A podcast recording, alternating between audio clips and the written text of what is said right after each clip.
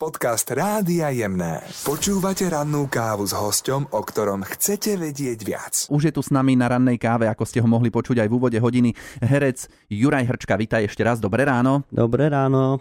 A momentálne ťa môžeme vidieť v seriáli Nemocnica, ale vieme, že aj v súkromnom živote chodívaš do nemocnice a rozveseľovať deti. Je to tak? Áno, ako s červenými nosmi, ako zdravotný klaun. Volám sa doktor Hugo Huspenina a chodievame aj s mojimi kolegami, je nás asi 60, myslím už teraz po celom Slovensku, rozveselovať detičky, no ale to je niečo teda úplne iné ako, ako tá reálna práca, i keď teda takisto veľmi výnimočná v tom, že my chceme rozosmiať, ale tak teda reálni doktori nie sme, i keď sa tak tvárime.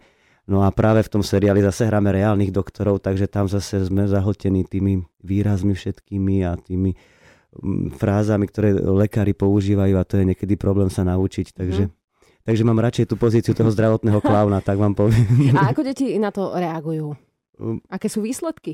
Výsledky sú dobré, tak podstatné je buď rozosmiať, alebo nerozplakať, mm-hmm. alebo prípadne niekedy aj rozplakať, ale tak ako vyvolať aktivitu.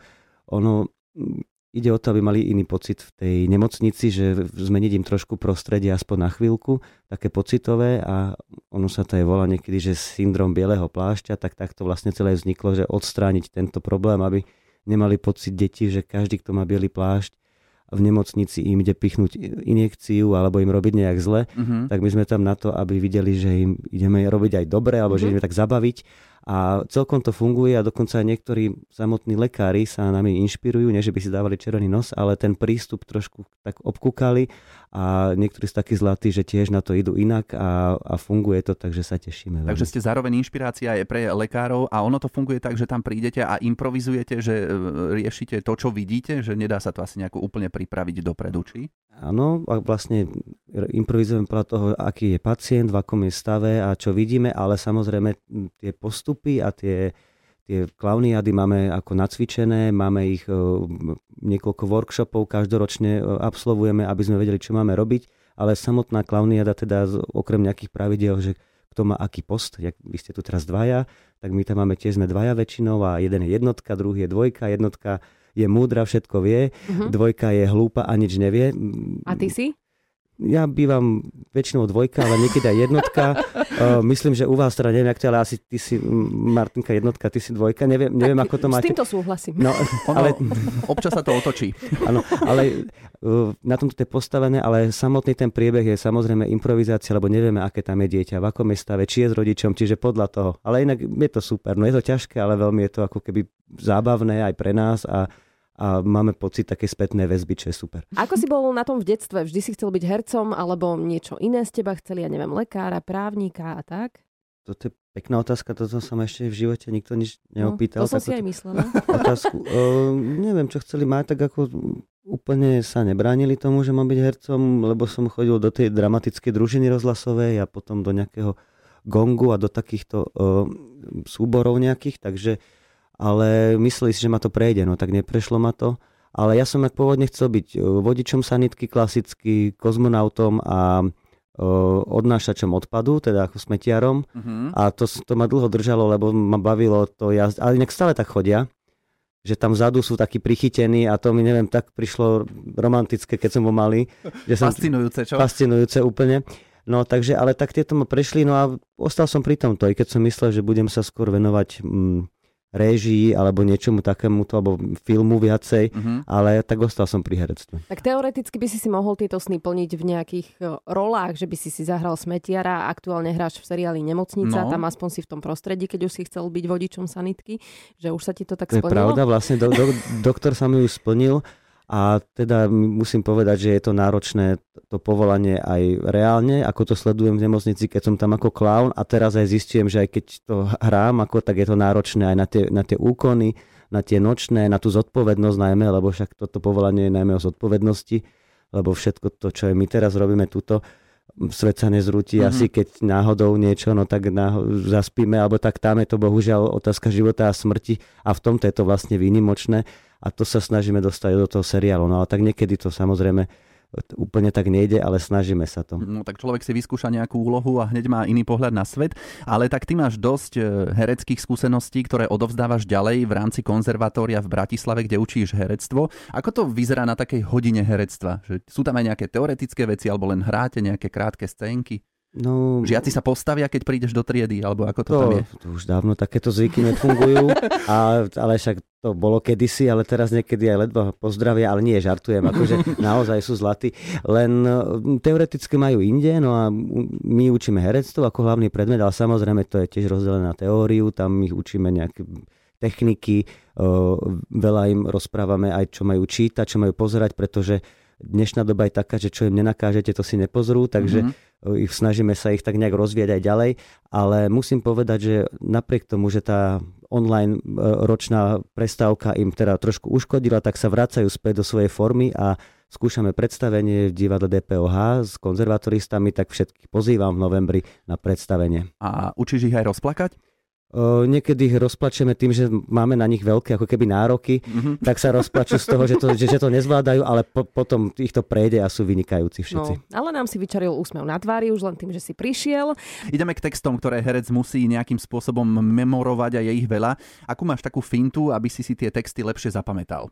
Tak obkúkal som od kolegov uh, Maroša Kramára a potom som si to všimol už aj u Maštalíra a už to robím aj ja, že si nahrávame texty lebo ich som tak zachytil, Maroša aj, aj Tomáša, že, že to počúvajú z diktafónu Maroš, Tomáš v aute, ja že to čo je, nahrávame si že texty, že seba aj kolegu, uh-huh. tak ja to robím už tiež asi zo pár rokov a vždy si nahrám seba nahrám si, dajme tomu, s Marošom predstavenie Kramárom, tak uh, jeho hlas a tak, ja som, že prosím vás, vraj máte na ostrove ne, nejakého strelca. A prečo si myslíš, akože ten hlas jeho si vždy spravím ako Maroš, aby som vedel, že kto je kto.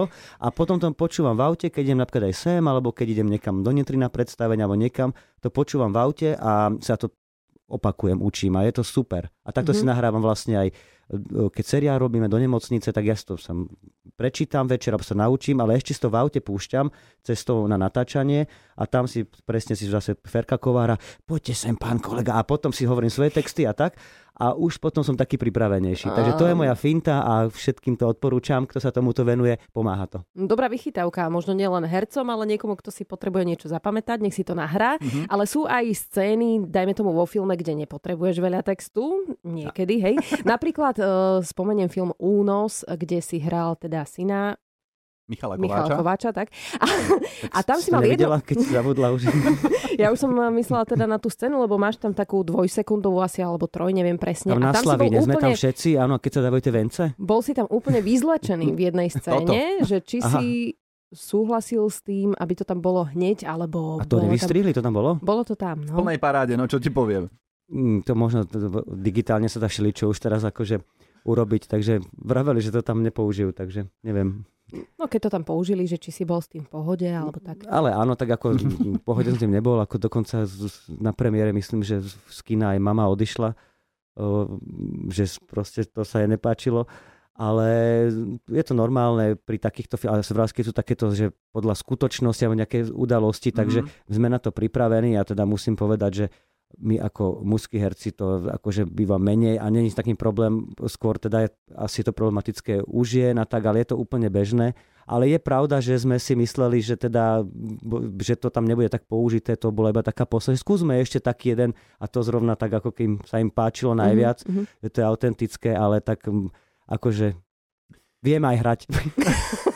ale tak asi to aj niekoho prilákalo zasa no, takáto Alebo scéna. odpudilo, to je jedno. No a to už bolo dávno, ale akože určite to patrí uh, nahota aj uh, k tomuto hereckému povolaniu. My by sme radi vedeli, ako je to s tebou a čo sa týka oddychu. Ja neviem, že keď si nájdeš čas sám pre seba, že čo robíš. Tak čítam, relaxujem, ale chodím hrať badminton. Uh-huh. Uh, s kým? Najčastejšie, no akože s Bárským, hej, Aha. pretože to je jedna z malých hier, ktorú môže hrať aj ten, čo to veľmi nevie, lebo nejak to už ten košík prehodí ano. a tam sa dá tak dávať do výšky, nie je to tenis, alebo také, že keď to človek nevie, si nezahrá. Ale najčastejšie chodím poslednú dobu s Milom Kráľom, pozdravujem ho. Uh-huh. Prvú sériu, takú rok a pol trvajúcu, som vyhral 10-8 na mhm. sety mm-hmm. a teraz už 2-0 prehrávam. Ale, ale robím to aj preto, lebo trošku mám strach o jeho infarktové srdcové stavy a mm-hmm. veľmi mhm. ťažko znášal tie pre hry, čiže teraz ho trošku nechávam. A tak si on... taký veľmi súťaživý? No áno, áno, pri týchto badmintonoch a petangoch a pri golfe a tak veľmi som súťaživý. Takže to je jedna časť takého tvojho relaxu a čo napríklad chalupa? Chalupa áno, o, chodím, chodím na záhore na chalupu, ale sú tam vlastne moji rodičia, to je hlavne ich ako keby uh-huh. kauza a oni tam pracujú a pracujú. A keď sa spýtam, že čo robíte, tak furt niečo robia, takže to je taký relax, no taký aktívny by som povedal.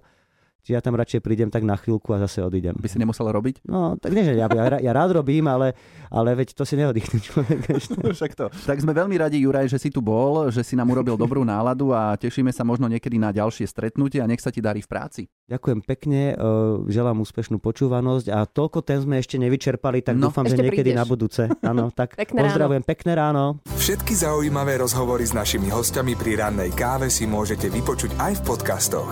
Nájdete ich na webe Rádia Jemné.